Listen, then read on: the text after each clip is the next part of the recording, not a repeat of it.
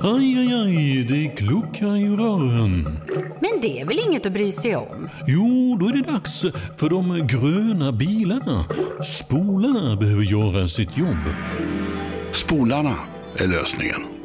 Ah, hör du? Nej, just det. Det har slutat. Big Six presenteras i samarbete med Come On. Nu med helt ny sportsbook.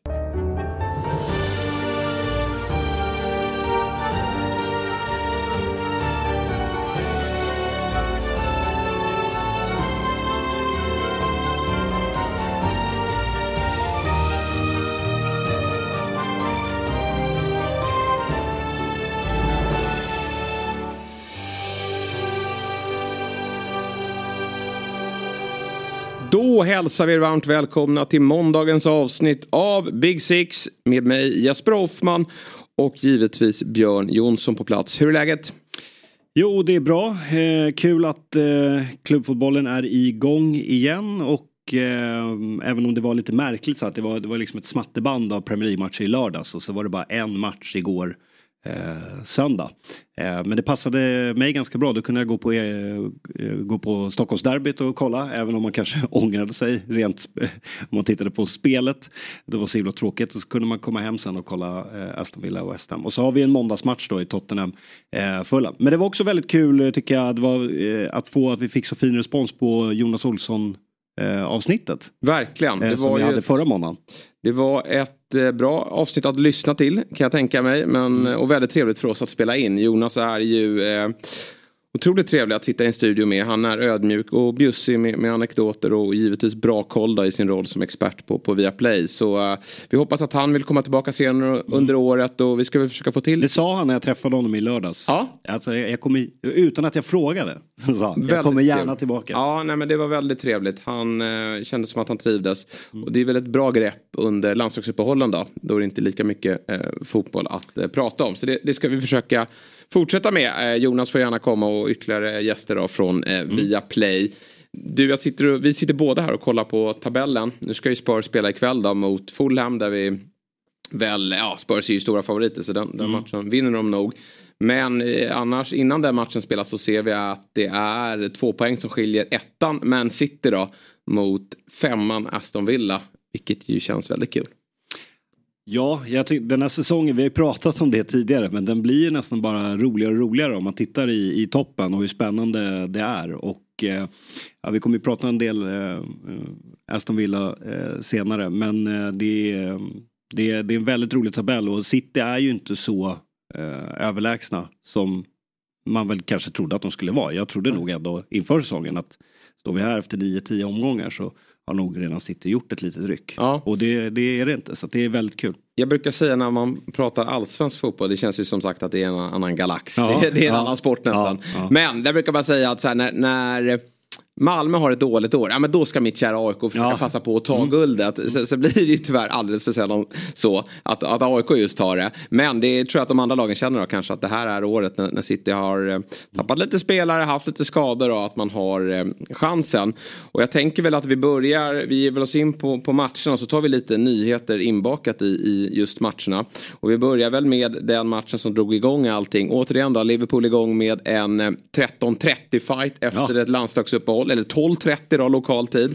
Och det är ju såklart irriterat och jag förstår dem verkligen. Eh, men det var nog inte svårt att tagga till där eftersom det var eh, inte Jo, det är rivalen men det är på något sätt ändå inte någon konkurrent. Då. Det är väldigt stor skillnad mellan de här två klubbarna och Everton har ju ett eh, uselt facit just på Anfield. Jag noterade dock att Klopp gick ut och sa att eh, nu fick vi Diaz från start. Och han var ju väldigt pigg. Det känns som att det är en spelare också som är, han är lätt i kroppen och, och han har inga problem att spela många matcher på kort tid. Men de hade tydligen sett till med flighterna att de hade fått hem sina spelare tidigare. Än eh, vid tidigare landslagsuppehåll. Så de hade fått eh, lämna sina landslagsläger och eh, kommit till eh, träningen ganska, eh, ganska snabbt då. Mm. Vilket ju såklart underlättar. Men det var ett derby. Och den här gången tror jag att, alltså Everton, det man har pratat om när det kommer till Everton den här säsongen det är ju att man man är väl där man ska vara i tabellen eh, om man ser till förhandstipsen. Men kollar man på då expected goals så ser man att Everton har haft väldigt svårt att eh, göra mål på alla lägen man har skapat.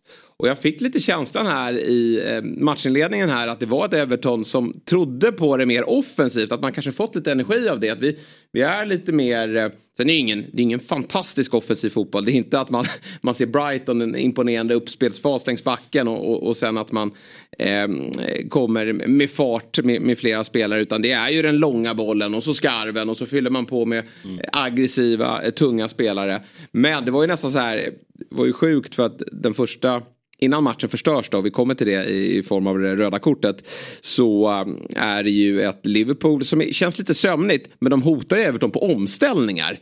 Och det trodde jag aldrig att vi skulle få se. Alltså eh, att Everton skulle vara så eh, fylla på med så mycket spelare framförallt då på fasta situationer som gjorde att Liverpool var nästan, ja men de var ju, fick ju övertag eh, på, på omställningar vilket gjorde att det var väldigt farligt. Men, men Everton lyckades eh, ändå reda ut de anfallen. Men sen då så väljer ju Ashley Young att eh, förstöra det här mm. Eh, för, för sin klubb. Två solklara gula kort. Och det är så urbota korkat. Ja, och de kommer så pass tidigt också. Och det, alltså jag hatar ju röda kort. Ja. för att de, de förstör ju matcher. Så det är liksom, ja, förutsättningarna förändras så, så, totalt. Och här är det ju, det finns ju inte så att domaren kan göra någonting annat än att visa det gula. Och det andra gula. Och det, jag tycker dels att det är, det är Diaz va, som ja. äh, har bollen. Och hur han när han, han gör ett litet ryck och sen täcker han bollen mm. med foten. Och vet att där kommer, kommer bara Ashley Young här, då tar han min fot. Och det är precis det jag gör. Och det, det är klart att Ashley Young som är, vad är han, 38?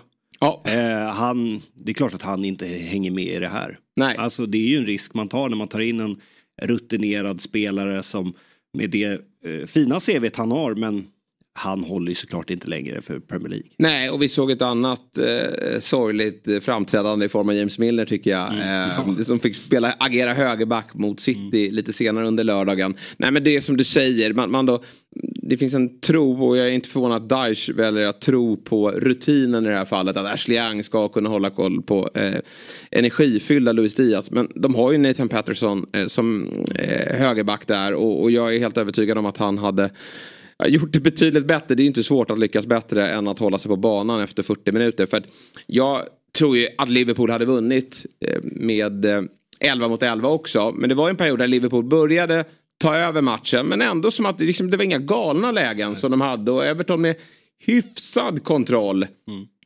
Eh, fram till det här eh, kortet. Men sen, då, sen är det ju bara liksom bara en tidsfråga innan 1-0 målet ska komma. Även om det tog längre tid än vad man eh, kanske trodde när, när det röda visades. Och det är väl lite sådär som de här derbyna kan, kan, se ut. Så jag vet att Klopp har ju bara förlorat ett Merseyside-derby. Men, men och just de här tidiga matcherna. Att det, det kan bli eh, att det inte är lika påkopplat, inte lika elektriskt eh, på, på läktaren och på planen. Men, eh, men absolut. Men som du sa med, med Everton, just jag vet att Premier League presenterade de där expected goals-siffrorna Eh, så att hade man, eh, de visade poängen inför omgång 9 och hade man konverterat expected goals till poäng så är det ju Everton som har störst eh, differens då.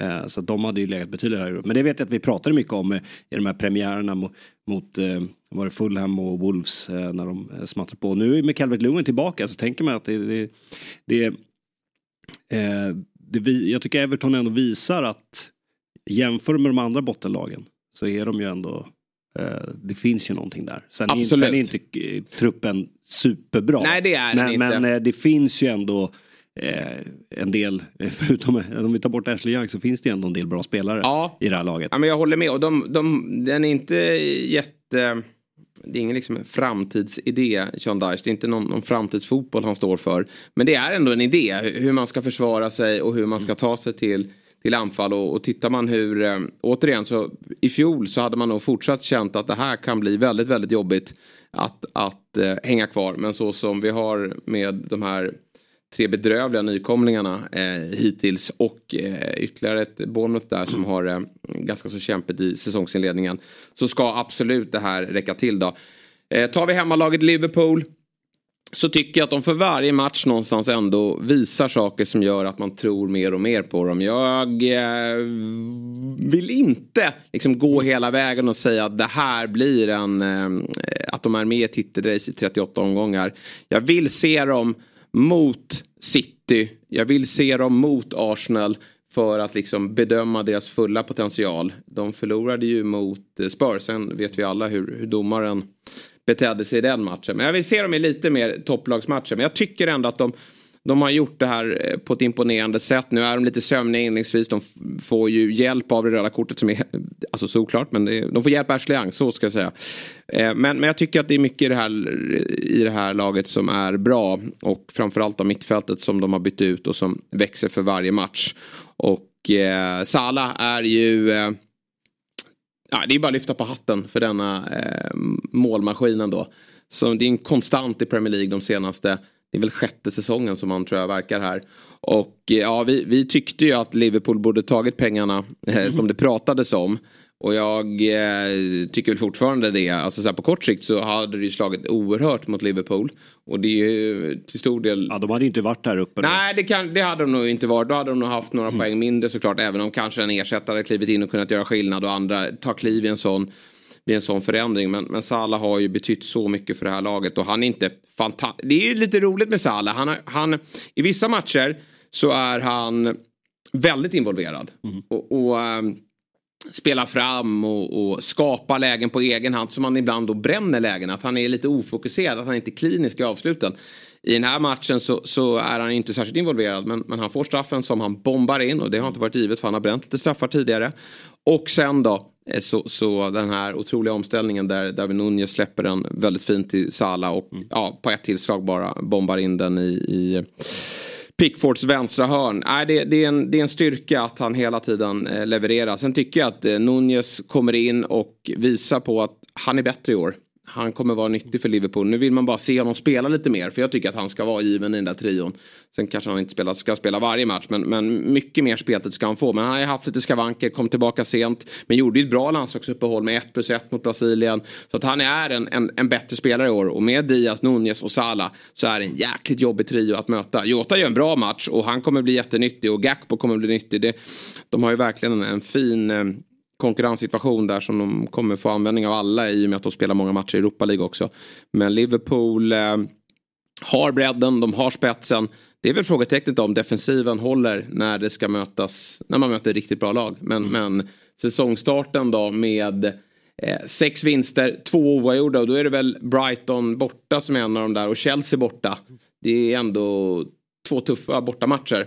Och så Spurs Absolut. då. Så att man, man har vunnit det man ska göra och eh, Snart kliver man väl in. Jag har ju trevliga matcher. Det är Forest härnäst och, och sen lite Luton och annat. Men, men sen Precis. är det City och eh, eh, ja, United är väl inget jättesvårt motstånd för dagen kanske. Men det är ändå en, en, en, derby, en match med derbykaraktär. Och sen ska man väl även möta Arsenal då. Så det, mm. efter det så vill man bedöma dem. Men de har ju slagit Aston Villa här på hemmaplan också som jag är väldigt imponerad av. Ja, nej, precis. 25 november så möter man Manchester City. Det blir ett eh ett eh, häftigt test. Jag tror Liverpool gärna hade mött dem nu. Ja, eller hur? Ja, verkligen. Alltså City känns inte Nej. Alltså, klockrena för dagen. Och, eh, men det kanske är bra timing när vi kommer dit också. Mm. Dock är det efter ett landslagsuppehåll. Ja, och 30 är det också. ja, ja, precis. Och det var tydligen av säkerhetsskäl. Ja. Eh, som, som ja, exakt. det kan ju vara så ibland också faktiskt. Det, ja. det ska man ha med sig. Det är inte bara tv-bolagen som bestämmer och, och sådär. Men, eh, eh, men, men det blir häftigt. Men eh, absolut, det, är, det kommer ju vara en rolig säsong där mm. för, för Liverpool. Eh, även om de inte är i Champions League. Då.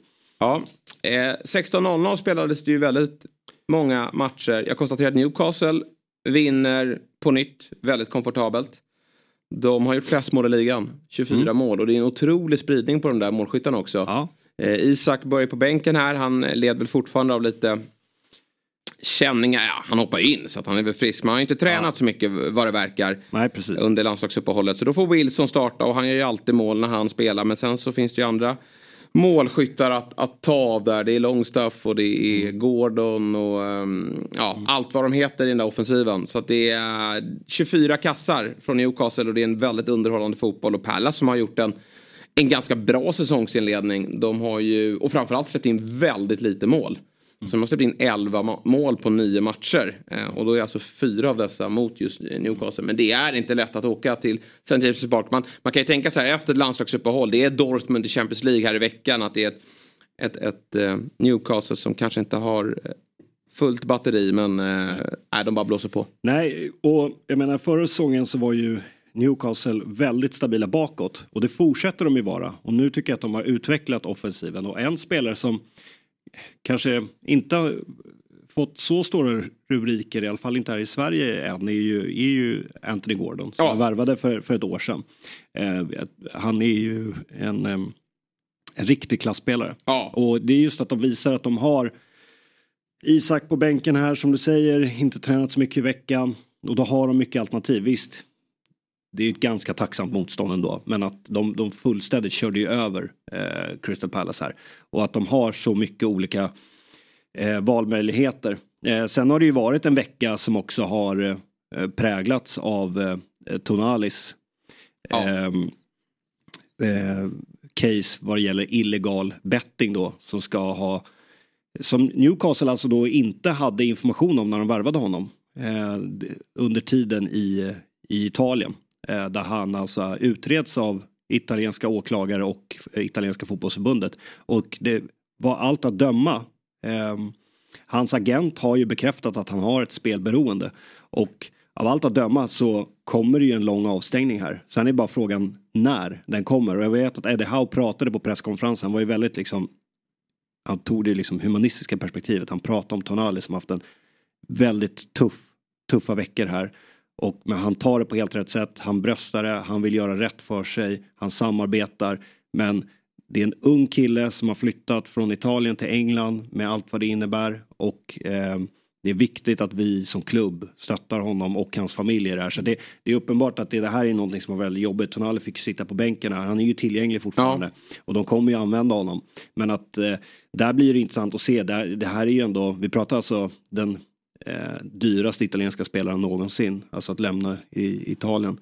Eh, och det är en viktig spelare för Newcastle. Så får vi se vad straffet blir. Det kan ju bli upp mot ett år eh, som man blir avstängd och hur det påverkar.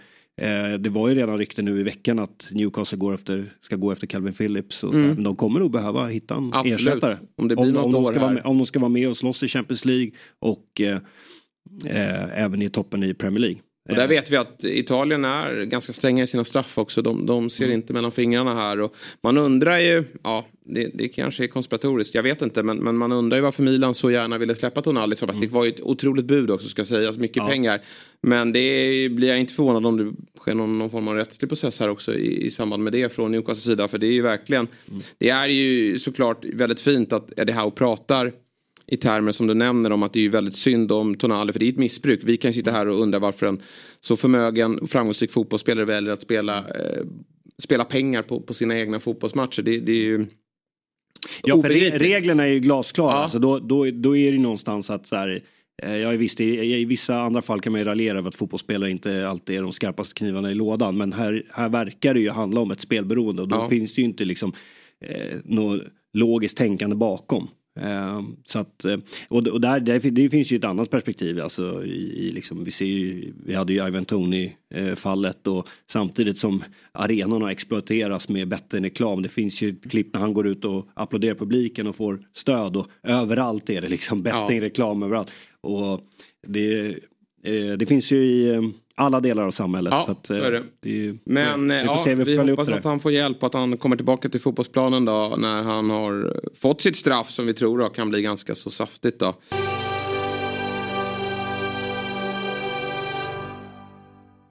Big Six är sponsrat av EA Sports FC 24. Kalle, du, ditt Chelsea, de har det ju ganska tufft i verkligheten nu. Eh, och då undrar jag, hur går det för dem i din FC24-karriär? Ja, men tackar som frågar. Där går det bättre faktiskt. Eh, jag har till och med lyckats värva in Vinicius Junior och lira med honom som nia, tro det eller ej. Fastna nu inte i verklighetens Chelsea, Kalle. Det mår du bara skit av.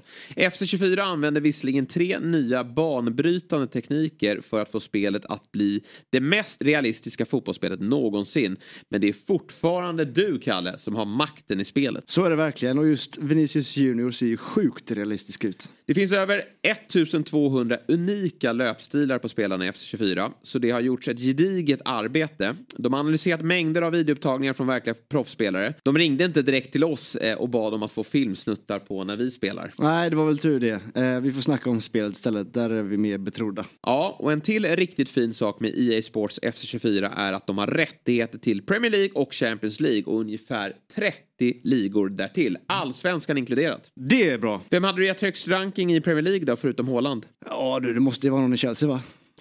Inte direkt. Nej. De Bruyne är det faktiskt.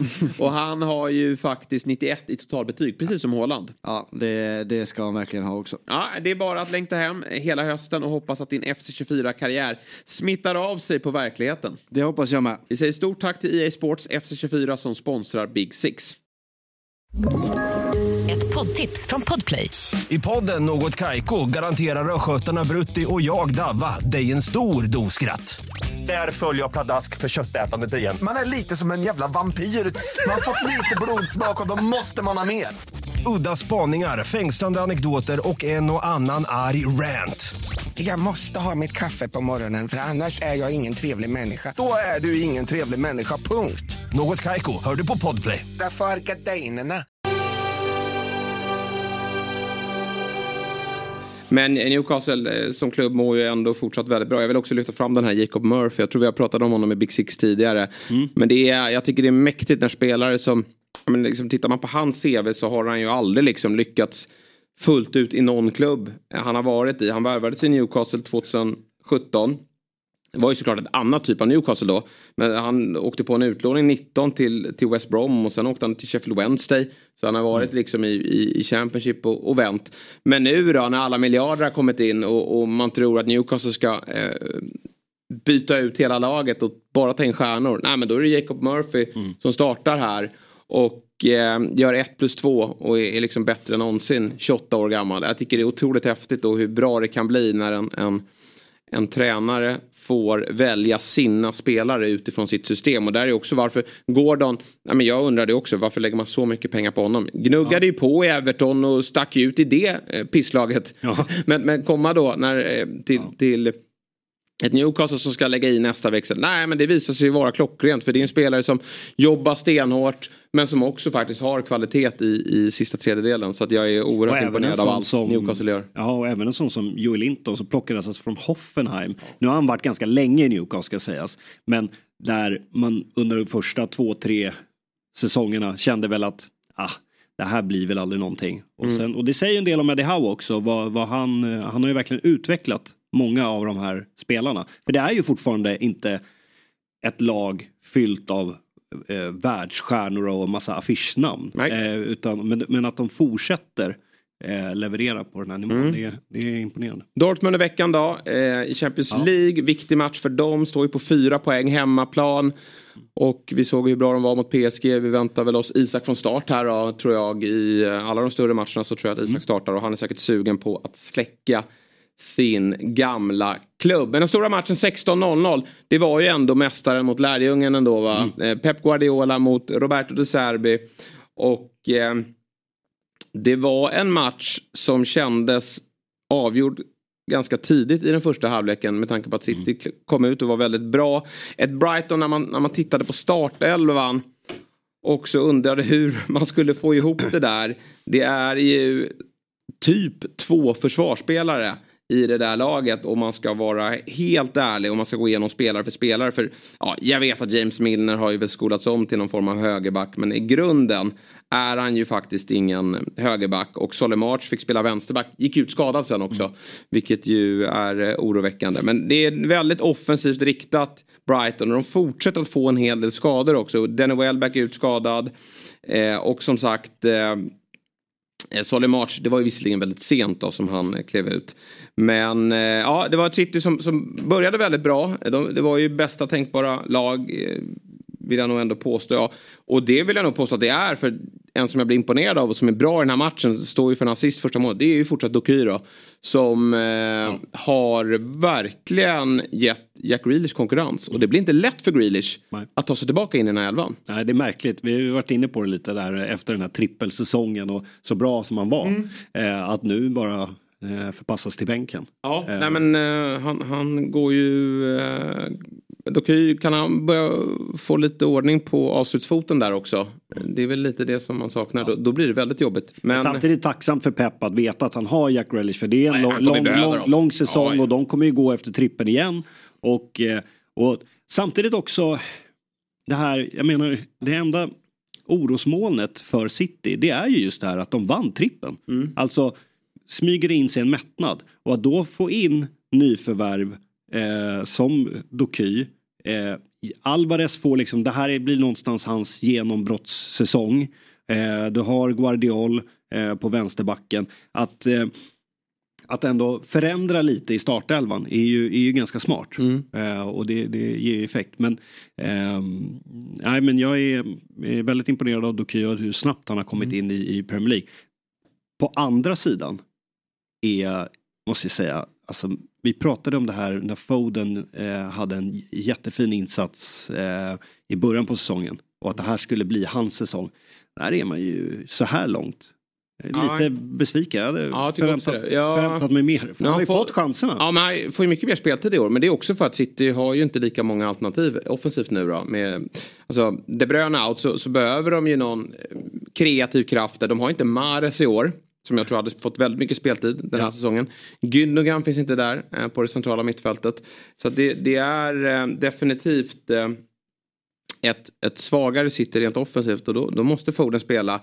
Och jag tycker att man kan förvänta sig lite mer utav honom. Det, han blixtrar till men, men slarvas rätt mycket också. Och, en stor anledning till då varför Haaland inte gör lika mycket mål det är att han i den här matchen kommer han inte till jättemånga lägen heller för att han har inte så mycket offensiva spelare som, som kan slå den där avgörande passningen till honom just nu. Eh, och eh, jag tycker att eh, Brighton har ganska god kontroll på honom. Sen gör ju Haaland ett väldigt fint första mål. Eh, och, eh, men, men jag tycker att City mm, de gör en ganska svag andra halvlek här. När man tror att de ska stänga matchen och kanske gå för ett 3-0 mål. Så är det snarare Brighton då som gör 2-1. Eh, Ansu Fati kommer in. Och det blir lite där, eh, lite där på ribban. Vi har dessutom eh, Akanji som står för en svag insats. Dels på målet men också då så blir han utvisad här i slutet. Så det, mm, det var lite skakigt. Men, men Ja. viktig trea såklart för City. Efter att man eh, har förlorat två matcher på ganska kort tid. Ja, nej men de har ju varit i en liten formsvacka. Man kan ju enkelt förklara det med att avsaknaden av Rodri eh, har eh, lett till de här mindre bra insatserna. Men det är ju inte ändå det här City som går och slaktar som är seriellt övermäktiga. Nej. Eh, och det är ju ändå intressant. Men med Haaland, han har gjort nio mål nu i ligan eh, på nio matcher och det är ju mer än godkänt såklart. Men jag kollade, om man jämför då med den här eh, helt on, osannolika fjolårssäsongen. Så vid den här tidpunkten efter nio matcher stod han på 14 ligor. Ja. Mm. Eh, Han sladdar lite och inga mål i Champions League heller. Nej. Vilket är ju hans turnering och då har de ju mött hans favoritmotstånd Leipzig och dessutom då Röda Stjärnan. men herregud, han leder skytteligan. Ja då. Nio på nio är ju väldigt, väldigt bra. Precis. Var lite tjafs här efter slutsignalen också. Haaland gick ut på sociala medier och lackade på norsk press då, att de hade ju gått ut och sagt Braut-bråket. Men det Ja, vill han ju själv inte eh, prata om. Nej, så det Och, finns lite eh, störningsmoment Ja, kanske lite störningsmoment där. Men eh, också så här med City, jag, jag tyckte att de de gjorde, det gör de ju alltid på en säsong, det gör alla lag. Mindre bra insatser såklart. Men de har inte riktigt fått de här fullträffarna i år. Alltså, får vi se om de tar fram det då när de ska möta Liverpool. Mm. Men Arsenal var ju en blek insats och nu har de ju Manchester Derby då till helgen. Men, men de hade ju några helt brutala insatser.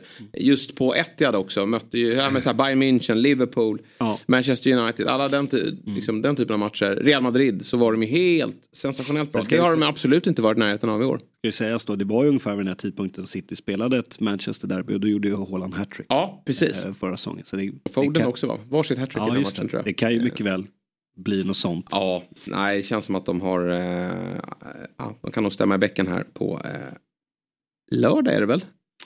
Eller är det Eh. söndag som... eh, Ja, vi får ta reda på det. Som, som eh, nästa match spelas. Den spelas söndag. Den 29 oktober då. 17.30. Så att det är sena söndagsmatchen. Men eh, viktig tre för eh, City.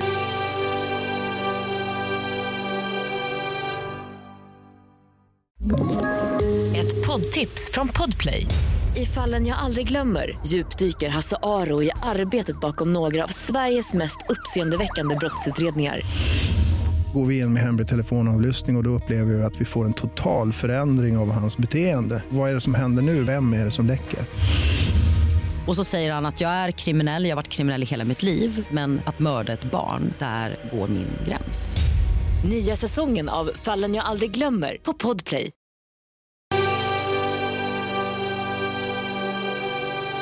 Vi tar oss vidare och eh, lördagens ändå stora match blir väl ändå London-derbyt då. Mm, Chelsea mot Arsenal. Där jag måste säga att jag tycker att det är, ja, men det är fruktansvärt slarvigt av Chelsea att de inte tar en trea i den här matchen. Eh, 2-0, full kontroll, klart bättre laget. Arsenal gick inte att känna igen.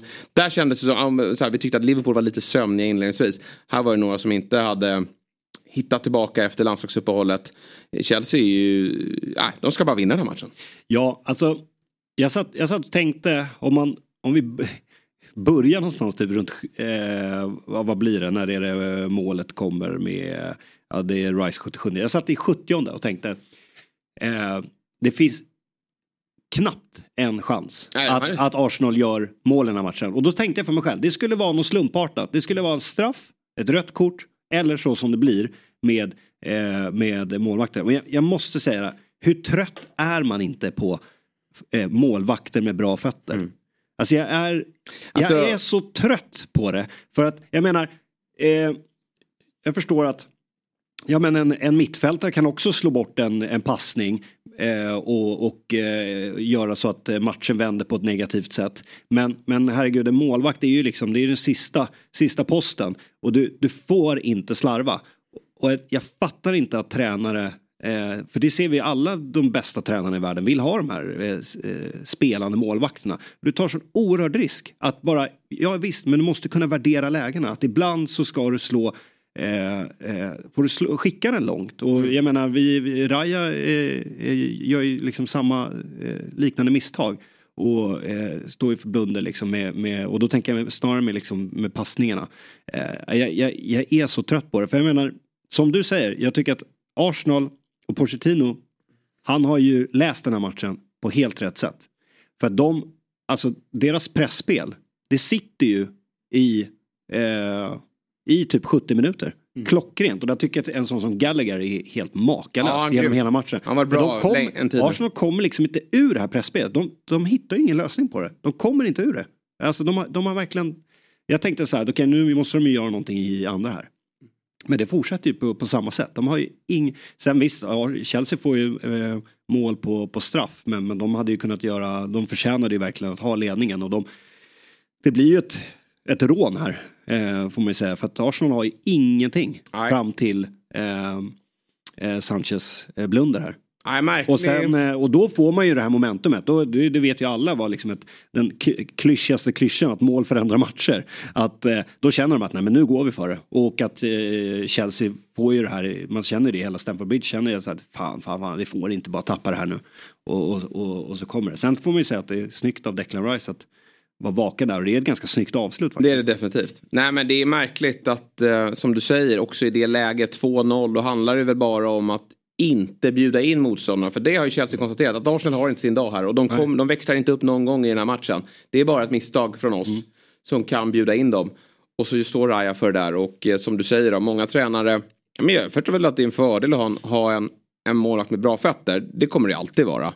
Men att man har nu implementerat det så tydligt i ens filosofi hela tiden. Att vi ska arbeta med målvakten så mycket. Och jag lovar att Pochettino kliver in och säger i omklädningsrummet att du ska fortsätta spela sådär. Du ska, eh, vi, ska, vi ska inte tveka i fortsättningen om att vi har en, eh, en målvakt med bra fötter. Utan vi vill börja våra uppspel från målvakten och vi ska kunna spela oss ur pressen genom honom.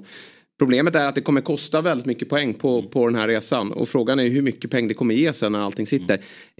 Sanchez ratades ju av De Serbi för att han inte tyckte att han hade tillräckligt bra fötter. Han petade, tog in stil där. Så att det är ju eh, frågan vad, vad Chelsea gör här. Och, och Rajas fötter, nu sjöng de väl om Ramsdale uppe på bortaläktaren. Ja precis, han missade ju matchen för att han har blivit pappa. Ja. Men, men han känner väl nog att, eh, ja, Vad hände här? Ska inte jag få, få chansen? Nej men nu precis, vi får se vad, vad som eh, händer där. Men det, det, Jag tror att han kommer fortsätta Det spela. blir en jobbig press Ja. också på Raja Ja. såklart. För att man undrar varför det här bytet Ja. skedde. Och Raja står ju inte för någon misstag med fötterna. Utan snarare med händerna då. Ja, med För- händerna då, För positionsspelet då. För att han står ju jätteknasigt här på Mudryks Men, ja, men inlägg. jag vet inte om jag ändå vill lasta honom så mycket för det där målet. För det är ju, man ser ju på eh, Mudryk, det är på blicken att det är ju ett inlägg han går efter där. Och då ska ju ändå Det är målvakten... så synd att, att, vi, att det är ett inlägg. Ja, kan inte Mudryk bara få göra drömmål? Ja. Alltså, han har... Han gör ju nästan bara snygga mål. Han gjorde ju ett snyggt mål här i landslag i, i, för Ukraina också i, i landslagsveckan. Men, men eh, man ser ju på honom att det är ett inlägg han går för och, och det är ju det som Raja är beredd på. Sen, blir det, sen kanske han står lite väl långt ut men jag tycker inte att det är en så stor tabbe. Jag tycker snarare då att alltså, eh, det han gör strax efter där är, är, är värre. Men, eh, Men om vi med ska fokusera på det positiva för Chelsea då. Det är att man ser bättre och bättre ut. Jag tycker att man börjar hitta saker i att eh, nu har man hittat det här mittfältet eh, i form av eh, Gallagher, Caicedo och eh, Enzo Fernandes. Gallagher Ja. som du säger riktigt bra. och det Caicedo. mittfältet var väldigt, Ja, bra. men riktigt bra. Eh, sen dessutom då, man, man, man, man, nu spelar man ju tydligare en, en, en fyrback. Det tjatade vi om. Sluta med den där fembacken. Och eh, när eh, Reece James hittar tillbaka, vilket han nu ska vara eh, inom eh, inom kort, han, eller han, han hoppade ju in här i, sent i matchen. Men när han är med från start så tror jag att man eh, steppar upp också i, på ytterbackspositionen. Eh, men jag tycker även att Cole Palmer från eh, City, vilken, eh, vilket bra nyförvärv. Jättebra. Såg ju hur han blixtrade till de få chanser han fick i City. Han är ju såklart väldigt skolad och Pep har håll, hållit honom högt. Men nu eh, får han ju faktiskt platsen eh, högt upp i banan, nästan hela vägen längst fram. Och jag tycker att han eh, står för en riktigt fin insats. Ja, och även Sterling. eh, Han passar ju honom sådana här matcher. Eh, men som sagt, och jag- apropå Reece James, jag tycker ändå Gusto gör, han har bra för Martinelli är ju... Men jag tycker de hittade en bra ersättare. Ja. Eh, Han, För det ska ju Martinelli sägas ju att han tappar ju bort Trossard på, på 2-2 Det målet. Men jag, jag håller med om att nu har de ju fått en bra ersättare på högerbacken. Jag tycker att Martinelli visar ju ehm, att han är ju så oerhört viktig för han kan ändå på egen hand driva spelet och förändra matcher. Mm. Men, men Gusto har ändå, eh, så det är en tuff upp- uppgift för, för Gustav, men han har ändå väldigt bra koll på honom tycker jag. Men sen absolut, eh, sen blir det den här pressen mot, mot slutet och där eh, får han väl ändå ta på sig lite grann. Men eh, ehm, Nej men som du säger, mittfältet jättebra, eh, Palmer jättebra. Jag tycker också Pochettino visar vilken stor tränare han är. Att just det här med pressspelet, de går upp i någon slags 4-4-2 i pressspelet hela tiden och sen Mm. 4-3-3. Att han är taktiskt oerhört skicklig. Ja, det är. Ehm, Och tänk då när NKK kommer in till det här laget också. För jag tror att är så här, Jackson är borta nu, men, men, Mm. Jackson, men, men i alla ära, men, men NKK är en klassspelare. Och eh, jag tycker ändå att det, det finns utrymme för ytterligare mer spets eh, till det här laget. Och då, då um, tror jag Chelsea tar nästa kliv när han Mm. då är tillbaka. Tufft schema men för Chelsea framåt då. Nu är. Brentford på hemmaplan. Men, men att det de får med sig det här, att de känner att det är klart en men de är bra mot topplagen. De Ja. har gjort en bra match mot Liverpool. Stod de upp väldigt bra. Och, och här mot eh, Arsenal också en bra insats. Det är ju bara att de lämnar båda de matcherna då, med bara en poäng. Det, det kändes ju som att de i en, i en rättvis värld, även om det aldrig finns något rättvis, rättvis resultat är man rätt trött på att höra. Men, men det är klart att Chelsea hade kunnat lämna de två matcherna med sex poäng istället för två. Ja, sen vill jag bara säga med Supersub Trossard. Det finns ju många såklart som menar på att han förtjänar en startplats. Och det gör han väl eh, eh tids nog. Men jag tycker att skillnaden mellan Martinelli och Trossard. Ja, Trossard har ju de här, alltså eh, hoppar in, slutar matcher, genom en chans på en touch så kan han avgöra matcher. Men Martinelli är så oerhört skicklig i spelet och kan vara bra i liksom 90 minuter och är, är liksom en uppspelspunkt på ett annat sätt än vad Trossard är. Sen har Trossard de där enorma eh, spetsegenskaperna i just avslutet som gör att Nej, det kanske är förstår. värt att ha någon på banan men, men, men Martinelli är så pass viktig för Arsenals spel så att jag tror att det ändå är att det inte är något snack där att eh, över tid, över en hel säsong så är det Martinelli Ja, som är nej, etta. han är väldigt viktig för Artetas eh, sätt att spela fotboll. Sen var det positivt för dem att Saka kom tillbaka nu. Ja, och stå för assisten och att Arsenal tar Ja. poäng när Sen de inte är bra heller. det, men- Att eh, Arsenal tar en pinne när de inte är bra och att eh, lämna Stamford Bridge med ett kryss det är ändå bra. Så att Arsenal de, de har fortfarande inte förlorat i år. Och släpper in, nu släpper de in två mål men har släppt in ganska få mål den här ja. Eh, säsongen också. Så att eh, det, det får Arsenal ta med sig. Då har vi en boostad trippel att presentera och det gör vi ju såklart i samarbete med vår nya partner Come On som precis lanserat en ny sportsbok med riktigt grymma odds. Vi är inne i god form just nu där Sabris trippel satt då till 10 gånger pengarna är i helgen. Grattis till alla er som ryggade och idag Kalle, nu är det din tur att erbjuda oss en eh, trippel som ska sitta här till Champions League. Ja precis, det blir lite extra press på en när eh, Sabri satte en för det här. Men jag har också varit i bra form innan det här så att jag har en god känsla och eh, Champions League är tillbaks så då tar vi ju och riktar blickarna mot det. Eh, så på tisdagen så har jag hittat tre matcher med tre spel i. Och först ut så är det Galatasaray mot Bayern München. Jag tror att båda lagen är mål. Galatasaray vann ju på Old Trafford och har visat sig vara målfarliga i Champions League. Eh, den här hösten. Så att jag tror absolut att de kan spräcka nolla mot eh, Bayern München och Bayern gör väl alltid mål när de spelar fotboll. Eh, sen har vi matchen mellan eh, Union Berlin och Napoli. Napoli som eh, står, efter, på, eller står på tre poäng efter eh, första matcherna här. Och behöver, nu har de ett dubbelmöte mot Berlin eh, när, det, när gruppspelet vänder här. Så jag tror att man vill vinna båda de matcherna så att man känner sig rätt klara sen. Eh, därför tror jag på att Napoli vinner borta mot Berlin. Och eh, till slut så har vi då Benfica Real Sociedad som känns som en ganska eh, tuff match till en början. Men Sociedad eh, leder sin grupp också och har startat den här eh, säsongen väldigt, väldigt starkt. Så att jag tror att man åker ner till eh, Portugal och eh, i alla fall får med sig ett kryss. Eh, eller vinner då. Och att båda lagen gör mål. Och tillsammans så har ehm, um, Common boostat den här trippen upp till tio gånger pengarna. Eh, vilket känns som ehm, ja, väldigt schysst av dem. Ja, verkligen. Spelet finns på common.com under länken experterna. Och kom ihåg att du måste vara minst 18 år för att få spela. Spela ansvarsfullt och upplever du problem med ditt spelande så finns stödlinjen.se. Stort tack Common! Det var en 21-match också denna lördag, denna mm. späckade lördag. Och det var ju vårt sorgebarn Manchester United som dock vann. Tre poäng. Vi fick, har fått kritik och jag kan förstå det. Eller kritik. Folk säger nu är vi lite trötta på den här repa-skivan om United. Vi är också det, trötta Vi är också på trötta på det. Det är svårt att bara äh, addera. Att hitta en annan skiva. Ja det är ju, det är ju så. Jag, jag, fatt, jag fattar att så här, Ja, det kanske är United-supportrar som liksom stänger av nu då. Eh, för att det, det, det är tjatigt att prata om att det ser dåligt ut. Men vad ska vi göra då? Vad ska, vi, ska vi sitta och säga då att, att äh, men, nej, fantastisk insats. De är ju utspelade första halvlek mot Sheffield United. Ja. De är ju det. Mm. Och eh, det är ju bara tur att Sheffield United är så pass dåliga. Ja. McBurney har ju en chans eh, tidigare att kunna göra, eh, göra mål här och, och bränner ju jätteläge. Eh, och det finns ju ingen som kan sitta och säga att äh, men, United får oförtjänt mycket skit för, för deras spel. De är faktiskt bra på riktigt. Det finns ju ingen som kan säga det. Men absolut, man kan vända på det och säga att det är ju starkt att man lyckas eh, vända ändå. Och Dalots mål är ju eh, jättefint. Och eh, att McTominay får göra mål igen är ju, är ju, eh, är ju jättebra. Så att, eh, men det är alltså, man vänder på Eh, övertid, det har man aldrig tidigare gjort, tror eller ej, mot eh, Brentford. Eh, och här är man illa ute mot Sheffield United.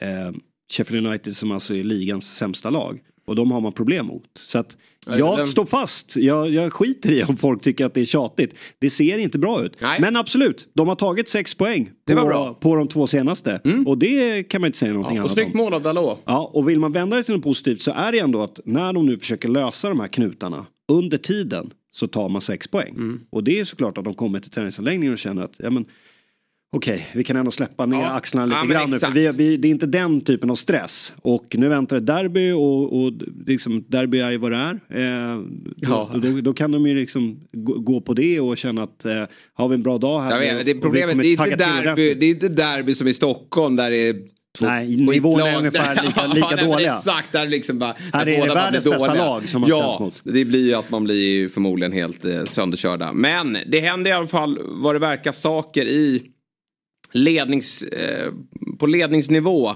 mm. i Manchester United. Och det tror jag är positivt. det, ja, sen om det blir bättre, de har ju provat, testat många olika vägar. Och det blir sällan bra. Vi har en ägarfråga som hela tiden eh, är osäker och där man inte riktigt vet vem som ska, hur, hur mycket Glazers vill släppa och vilka som ska ta över då. Men det verkar då vara nära med en, eh, från Storbritannien är han ju, eh, Ratcliffe. Och eh, det är väl Englands rikaste man typ. Ja, han har ju varit, eh, det har ju varit där, Qatar, Radcliffe. Ja, precis. Vilka ska ta över? Och nu verkar det som att Radcliffe ska få 25 procent Ja, och, ska få bestämma ganska mycket. Ja, rätt mycket sportsligt då. Och det verkar ju som att han vill agera ganska tidigt här och ta in en ny sportslig direktör. Eh, och det är Paul Mitchell som är ett ganska känt namn på öarna. Han är 42 år gammal, har jobbat bland annat med Southampton byggde han upp. Han har byggt upp Leipzig, nu är han i Monaco. Men han är ett aktat och bra namn. De har även varit på han, eh, som vi nämnde i podden med Jonas Olsson, Ashworth, som var tidigare Brighton, nu i Newcastle. Precis. Som gjort det eh, ja, fantastiskt bra Det kanske i, blir i de svårt att klubbarna. lösa honom. Det blir nog jäkligt svårt och varför ska han gå dit? i- Mm. Känslan just nu. Men eh, eh, Eh, det, det, det ska hända saker och det är väl den här eh, John Murtow då, som har varit i klubben sedan 2014. Och jag måste bara konstatera att han har varit värdelös i allt han har gjort. Nej men alltså det är väl det enda jag Ja. kan eh, säga. Det måste ju varit så. Han kan ju inte ha gjort ett bra jobb. För då, då hade nog United varit på en bättre plats. Det har spenderat hisnande summa, hisnande summa pengar. Och vi ser ett United som efter Sir Alex Ferguson, det är väl tio år efter att han har klivit av, befinner sig på en åttonde plats och är sämre än någonsin. Och det är väl någonstans också bra om det kommer in en sportslig direktör som sätter en, en linje för klubben. Det vi, det vi vet att de har gjort det senaste året är att de har tagit in en tränare efter Ole Gunnar Solskär som har fått lite för mycket mandat. Men jag fattar någonstans också att det blir så. Det blir så här att okej nu kommer en tränare med lyckosamma resultat i Ajax, gjort det bra där, han måste få bygga upp sitt lag. Eh, Men, men problemet är att han har ju fortsatt att ta in dåliga fotbollsspelare. Eh, och, och sen måste väl United i det långa loppet också se till att man blir en bra miljö för spelare som kommer dit. Det är inte, varför blir alla nyförvärv dåliga i AIK? Det är, det är en annan fråga. Men varför blir alla eh, nyförvärv dåliga Mm. I... drar vissa på ja, det bara kom så automatiskt. För det är eh, liknande. Eh, sen ska man inte jämföra klubbarna mellan på övriga plan. Men varför blir alla spelare dåliga när de kommer till Manchester United? Mm. Nej men och, någonstans så handlar det lite som vi, när vi hade Jonas Olsson här. Vi ställer frågan, är det liksom ett spelarproblem, tränarproblem, ägarproblem? Och det är väl i alla led som Ja, det är ju så. som, som det stinker. Men, eh, jag Och- förstår att det, det man säger nu när man ser United spela utan helt idé och, och, och stjärnor som inte mår bra och jag menar det är bara att kolla på de individuella prestationerna. Det, det är ju ingen spelare i United. Nu Mm. gör ju Höjlund en dålig match också. Så nu kommer väl Höjlund vara dålig här framöver också. Alltså vad, vad händer med honom? Ja, och, precis. Och det är nyförvärvet Alltså, med, det, med jag, sina jag ska inte såga honom också. men jag bara så här, jag, jag, jag ser ju vad som händer med alla spelare som kliver in där. Det är väl klart att han kommer bli dålig. Det är ju helt omöjligt att han ska vara bra. Det, det, det kan jag inte se. Det, ju- det, då måste ju, klubben måste ju rivas upp. Men det är klart att ett, ett, eh, om, om, eh, om Radcliffe kommer in här nu och eh, Mitchell kommer in som sportchef så är det ju en, en sportchef med ett bra CV. Han har ju alltså eh, hittat storspelare som van Dijk, Mané, Olmo, Nkunku. Eh, för att ta några exempel. Eh, sen är ju inte det lika stora klubbar som man har hittat dem i, alltså Southampton Men det är och Leipzig. man- Men han vet ju i alla fall, han har ju eh, bevisat att, eh, nu har jag ju nyligen lämnat Monaco då, men nu har jag ändå, eh, och vad, vad det beror på, men eh, kan man ju fråga sig. Men nu har man ju, han har ju visat att han vet hur man eh, scoutar, hur man jobbar, hur man prickar in rätt spelare och hur man jobbar eh, eh, lyckosamt över lång tid.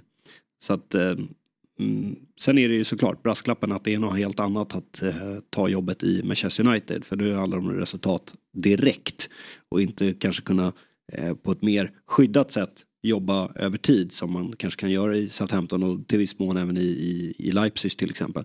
Men eh, eh, det är såklart att det United-supporterna har ju skrikit länge efter ett ägarbyte. Nu verkar det ju då som det inte kanske blir ett totalt ägarbyte här. Men att det också krävs eh, förändringar i den sportsliga ledningen.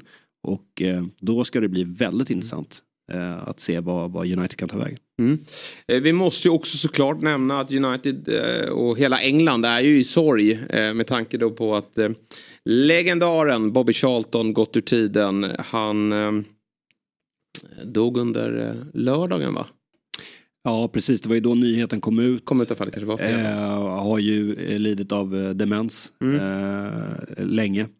Eh, och ehm, är ju, eh, vi, Nej, vi har inte sett honom spela Nej. såklart. Men det är ju en spelare som har vunnit eh, Europacupen. Han vann ju VM 66 eh, när England vann på hemmaplan och utsågs ju då till eh, turneringens bästa spelare. Och eh, är ju många som menar på att det är den största spelaren som, som England har haft och Uniteds största spelare eh, någonsin. Eh, vann ju bland annat eh, tre eh, ligatitlar med United. Var ju också med i den här fruktansvärda eh, flygkraschen i, i i München ehm, eh, 58. Och eh, då var han bara 20 år. Var en av de som överlevde den kraschen när de hade, var på väg hem då från att ha be, eh, eh spelat mot Röda Stjärnan i Europacupen. Och så mellanlandade man i München och eh, där den där fruktansvärda kraschen. Så att, eh, och det är en, spel, eller, en spelare och en ledare som har varit mycket i, i United även efter sin eh, karriär och eh, beskrivits av många av de här stora spelarna som kom under till exempel 90-talet som beskrivit honom som en, en väldigt eh, eh, fin människa som har varit där och stöttat dem och, och i, i, både vått och torrt. Och, och eh, eh så att det är en eh, enorm saknad eh, i framförallt Manchester United men hela England. Ja, Absolut, och vi har ju aldrig sett honom spela fotboll och vi känner honom givetvis inte. Men vi kan väl lyssna till en som eh, har alltid haft en då, god relation med Bobby Charlton, nämligen Gary Neville. Manchester United's greatest representative around the world and has been for 50, 60 years when you think he was one of the original Budsby Babes who was part of that tragic Munich air crash and survived it and lost a lot of his teammates and colleagues in that but came through. Obviously won youth cups at Manchester United in the early days under Sir Matt Busby then obviously went on to win the European Cup, the World Cup and obviously in the more modern era, director at the club who used to come into the change room after every single match, win, lose or draw. And something when I was a player at the club, you maybe would take for granted that this, Jamie's just described him as an icon, a legend, would be walking around your changing room saying well done or offering his commiserations and trying to pick you up if you'd obviously lost a game. And it's obviously a great loss today, but there's no doubt that he is English football's greatest player and English football's greatest ambassador, more importantly, a champion on the pitch and off the pitch. Ja, en stor spelare alltså och vad det verkar då en, en gentleman som alltid varit där och, och stöttat eh, United efter sin karriär. Så vi säger vila i frid då till Bobby Charlton och sen eh, tar vi oss till eh, söndagen där det bara spelades en match. Mm. Men det var en riktigt trevlig fotbollsmatch mm. eh, och, och, den krockade inte med ditt derby utan den spelades Nej. då 17.30 söndag. Aston Villa mot West Ham. Två uppstickarlag men på kanske lite olika nivåer då vill jag ändå säga. Ligger ju hyfsat nära varandra i, i tabellen inför matchen gjorde de. Men eh, West Ham är en dålig säsong i fjol men en riktigt bra säsong eh, dessförinnan. Alltså dålig i Premier League. De vann ju eh, Conference League var det ju. Vann. Och ett Aston Villa som var, var eh, starka i fjol. Eh, framförallt under våren och, och, som i år har stora ambitioner. Och, och West Ham känner kanske att de också har möjlighet att ta sig till Europa via ligaspel i år. Det är inte otänkbart om man, om man fortsätter att leverera. Men efter den här matchen så känner man ju bara wow, wow, wow. Mm. När det kommer till Aston Villa och Unai Emery. Eh, man är på en femte plats just nu. Och vi har ju pratat så mycket om vad den kan innebära. Och det här blir inte lätt för Newcastle, United, Brighton och kanske Chelsea i långa loppet också då. Att eh, ta sig förbi. För Aston Villa är ju på riktigt, vilket... Mm. Alltså komplett fotbollslag sett till spelarkvaliteterna som finns där ute. Ja, alltså jag tror att det är elfte raka eh, eh, segern på hemmaplan i ligan mm. som de tar. Eh, vilket är eh, väldigt imponerande.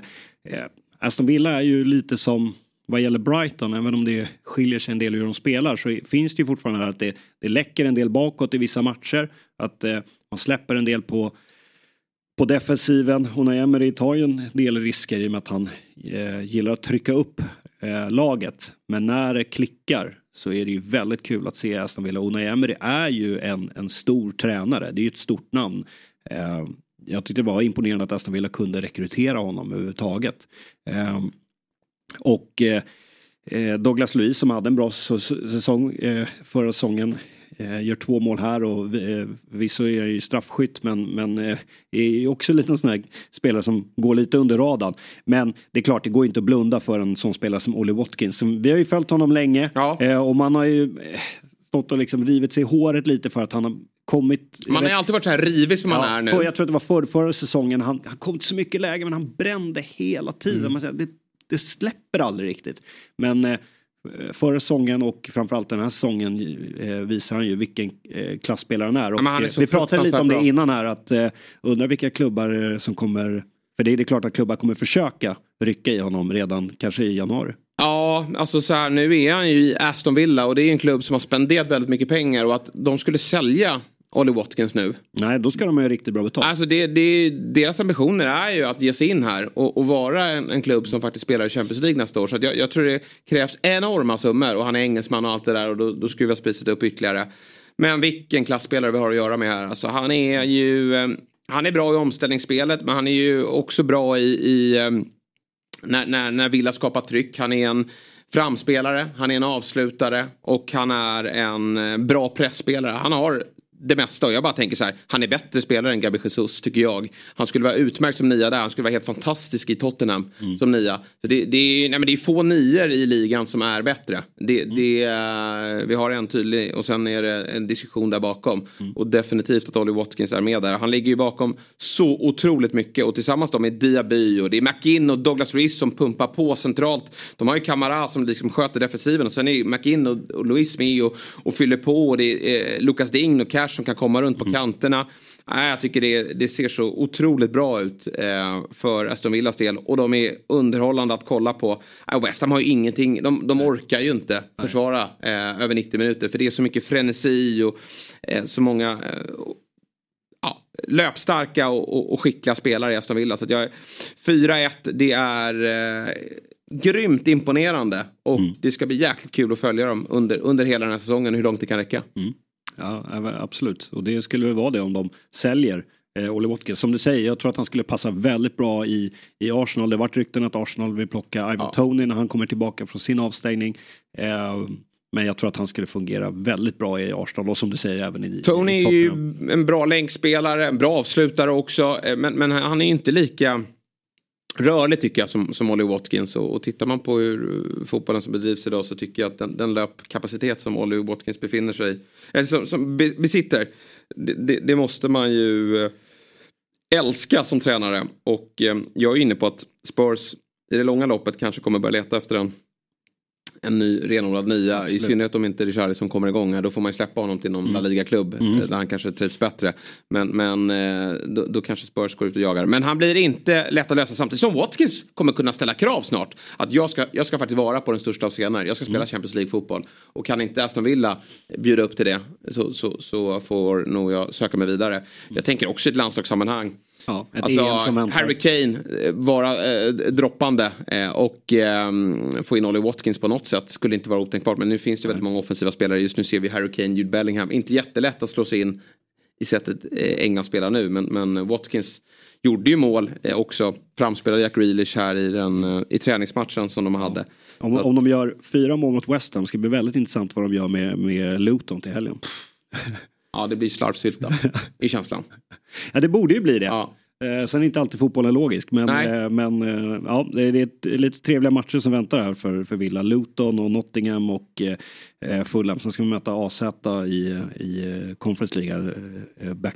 Men, Men där har de ganska, verkar vara rätt bra rotation i, i, i, i Villa. De, de är, Mm. bra på att hantera det där. Och Emery har ju varit ute i kuppspel tidigare. Sen så växlar han upp i, i, i vår då, när det börjar bli Mm. Och det här är ju att eh, ytterligare få eh, gå på United där och så finns ju den här stressen i, i kampen om Europaplatser. Att Aston Villa, Brighton, de fortsätter ju vara med eh, och håller den här Nej, men en annan säsong så kan man kanske vara dåliga och ändå så här, man kommer femma då. Mm. Eh, var ju inte så bra. Men, men det är, är man dålig i år, nu tycker jag, alltså Chelsea kommer ta kliv. West Ham kanske får det jobbigt. Men, men Brighton kommer ju, nu har ju de fem raka förluster, eller vad det är. Eller inte vunnit på fem matcher är det väl. Men, men de kommer ju också bli bättre här. Och vinna, eh, ta mer poäng. Newcastle är ju definitivt i toppen för att stanna. Aston Villa är det också. Och topp fyra, de känns ju omöjliga att rå på just nu. Så att eh, det, det blir kämpigt här för lagen som vill, eh, vill klättra. Alltså plats 11 och neråt, det är ju redan klart. Det finns ju inget lag från 10 och uppåt som kommer gå ner där. Det är väl om West Ham skulle tappa fart, men jag tycker ändå att det det finns för många bra spelare i, i det laget faktiskt. Ja, nej så är det. Ja, en härlig Premier League konstaterar vi även denna vecka. Champions League i veckan. Eh, Dortmund Newcastle såklart. City har det ju tacksamt för de ska ju möta Young Boys här och står ju redan på 6 poäng så de kan nog chilla lite. Men ett lag som inte kan chilla det är ju Arsenal. Som ju har lite kniven mot strupen och ska åka till eh, Sevilla. Ja, Sevilla. Eh, det Arsenal är väl ändå, får vi säga, favoriter i den matchen. Mm. Men, men eh, det är klart att det är inte en jättelätt eh, bortamatch. Så att, eh, ja, i och med att den här gruppen ska ju Arsenal klara av. Eh, såklart. Eh, och det är viktigt också att ta den här första platsen som man inte får som Arsenal Nej. tidigare alltid fick. De kom ju tvåa så fick de alltid Bayern München i slutspelet och så var det tack och hej. Så det är ändå viktigt för Arsenal att komma eh, komma etta ja, nej, i, i, i, den här eh, Precis. gruppen. Och eh, Sevilla som spelade eh, oavgjort mot eh, Real Madrid i, i helgen eh, till exempel.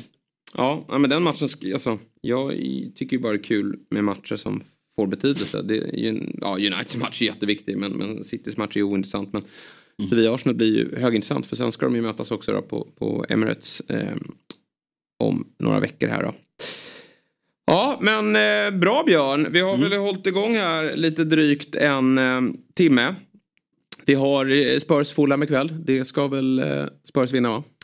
Det borde de göra. Mm. Eh, något annat eh, vore en riktig, riktig skräll. Hoppas vi att Kulusevski kan komma lite i målprotokoll också så att han mm. kan eh, leverera framåt. Men den eh, matchen får ju torsdagsgänget plocka ner helt enkelt. Precis och Just... snacka upp eh, helgens matcher. Ja och ta ner Champions League-matcherna. Så det finns mycket för dem att ta sig an och vi hoppas att eh, ni vill lyssna eh, och att ni är nöjda med dagens avsnitt. Och så hörs vi eh, om en vecka igen helt enkelt. Det gör vi. Tack så mycket. Hej!